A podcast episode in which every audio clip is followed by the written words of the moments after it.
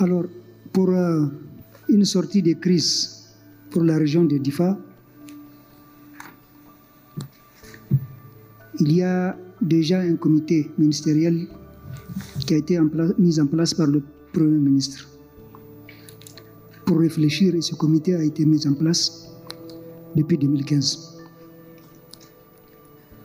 Alors, pour sortir la région de la crise, il faut nécessairement un plan de sortie de crise. Et ce plan passe nécessairement par le retour des déplacés. Cela est un choix stratégique du gouvernement, car comme vous le savez, aucun programme de développement, encore moins de construction ou reconstruction ou de réhabilitation ne peut être entrepris dans la région sans le retour de ces populations déplacées. Donc c'est vraiment une option très stratégique du gouvernement pour la sortie des crises, la sortie de la situation d'urgence actuelle. Tout naturellement, euh, cette, euh, ces retours passent nécessairement par la sécurisation des personnes et des biens. Ça, c'est une, une priorité essentielle. Euh, en ce moment, la région de Difa fait face à des incursions tout azimut, tout le temps, sur des paisibles citoyens. Ça, c'est des indicateurs quand même qui nous inquiètent beaucoup, parce que nous souhaiterons vivement le retour des populations, mais nous sentons que l'air n'est pas encore à cela. Nous n'arrivons pas encore à contenir, en tout cas, ces incursions. Comme vous savez, nous avons une frontière assez longue avec notre voisin du Sud et les incursions, elles se font à travers des stratégies donc de la nébuleuse. C'est des individus, deux, trois, quatre, des fois à chevaux, des fois à pied, qui font des incursions sur pratiquement sur une frontière de 250 km. Ça, c'est très très difficile à gérer et c'est pratiquement toute cette zone qui est riveraine à la, Koumadou. Donc ça, c'est vraiment un sérieux défi. Euh, L'autre priorité pour nous autres, c'est la consolidation de la paix, la cohésion sociale.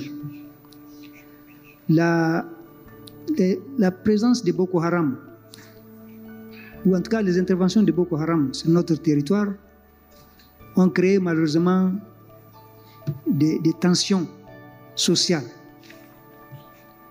puisque il y a eu euh, un développement de banditisme un peu partout, et il y a une certaine aussi méfiance entre certaines communautés. Donc il y a lieu vraiment de créer les conditions d'une cohésion sociale pour que, en tout cas, la paix soit consolidée. Alors, bien entendu, l'autre priorité essentielle, c'est la reconstruction, la relance des activités de développement sur le plan économique et sur le plan social. La région de Difa repose pour l'essentiel sur la pêche et l'agriculture, bien entendu avec l'élevage. Mais toutes ces activités sont aujourd'hui plus ou moins compromises par Boko Haram. Et il y a lieu vraiment, une fois que nos zones seront sécurisées, de relancer très très rapidement ces activités-là. Après vient la prise en, compte des couches les plus vulnérables, à savoir les jeunes et les femmes. Nos jeunes, euh, au niveau de la région de Difa, sont en proie à un désœuvrement, puisque pour l'essentiel, beaucoup d'entre eux ont perdu leurs activités d'antan.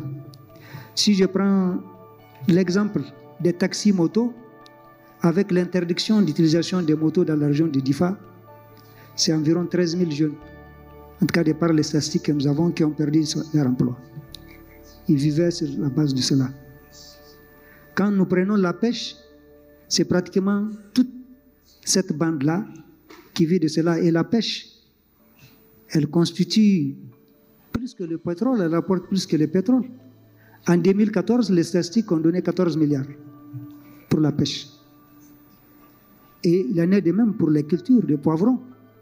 Difa étant le réservoir, c'est connu pour les poivrons, la culture du poivron.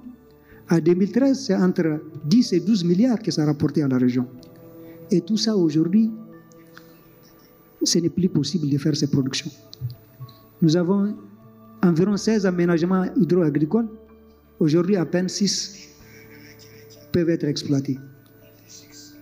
Donc, c'est pour vous dire que, à ce niveau, une fois qu'on aura en tout cas relancé ces activités de développement, on va juguler sans doute aussi ce problème de d'emploi des jeunes, qui est vraiment un grand, grand souci pour les populations de Difa.